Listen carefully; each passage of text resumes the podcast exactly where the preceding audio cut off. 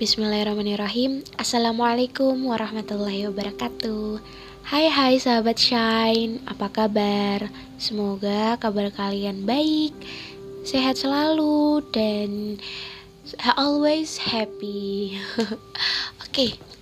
Eh, hari ini Shine pengen ngobrol-ngobrol santai nih Tentang apa ya? Tentang harapan Memaknai sebuah harapan yang tidak sesuai wah hopeless hopeless oke okay. teman-teman pasti pernah ya ngerasain berharap sama seseorang berharap sama sesuatu. Tapi harapan itu lebih ke harapan ke manusia. Pasti pernah. Dan gak jarang juga teman-teman ngerasain kecewa. Entah kecewa karena harapannya tidak terpenuhi entah kecewa karena tidak sesuai ekspektasi, entah karena banyak hal. Nah, dari harapan yang tidak terpenuhi itu, teman-teman ngerasa kayak bener-bener, ya, nggak sesuai harapan. Ya, kecewa deh. Ya, kok gini sih? Iya kan? Iya, pasti iya. gitu. So, ini mengajarkan kita bahwa ketika kita terlalu mengharapkan sesuatu sama manusia itu manusia itu nggak akan 100% bisa memenuhi apa yang kita mau. Karena sifatnya manusia itu tidak sempurna. Sifatnya manusia itu terbatas gitu loh teman-teman. Jadi seringnya ketika kita berharap sama manusia itu kita akan lebih ngerasa kecewa. Sering banget kecewa. Seperti perkataannya Ali bin Abi Thalib pernah merasakan kekecewaan, dan yang paling pahit adalah berharap kepada manusia. Pasti kata-kata ini gak asing buat teman-teman semuanya.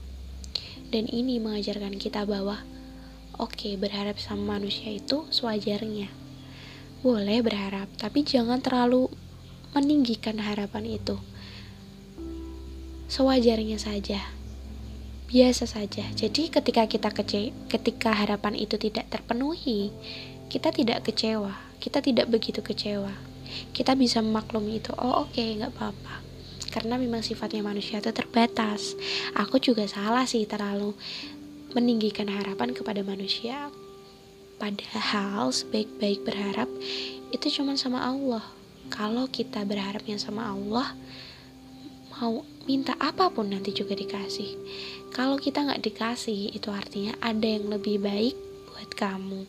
Ada sesuatu yang dipersiapkan istimewa buat kamu. Butuh waktu, ada momennya tersendiri. Jadi, Allah itu tahu timingnya yang pas buat kamu ngedapetin sesuatu yang kamu itu kapan, sesuatu yang kamu butuhin itu kapan. Gitu. Teman-teman ngebandingin gak sih kalau kita berharapnya sama manusia, sama berharap sama Allah, lebih sering kecewanya ketika kita berharap sama manusia. Iya kan?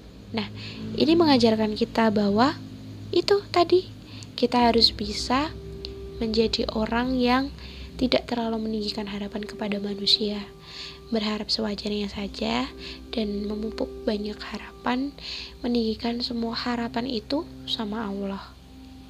Gitu teman-teman ya jadi memaknai sebuah harapan biar kita nggak terlalu hopeless. Kita bisa menerima dengan legowo. Kita bisa ikhlas ketika harapan tidak sesuai dengan apa yang kita bayangkan apa yang kita mau. Teman-teman kalau ngerasa dunia ini nggak adil teman-teman kalau ngerasa dunia ini tuh capek banget. Ya itu emang sifatnya dunia. Sifatnya dunia itu emang tempatnya capek tempatnya berjuang gitu loh dan dunia pun gak selamanya ada. Dunia itu fana. Nah kita tugasnya untuk bisa sabar sama dunia ini. Tugasnya untuk memperbaiki diri terus menjadi orang yang lebih baik menjadi orang yang bisa bermanfaat orang yang bisa lebih memprioritaskan Allah untuk nomor satu.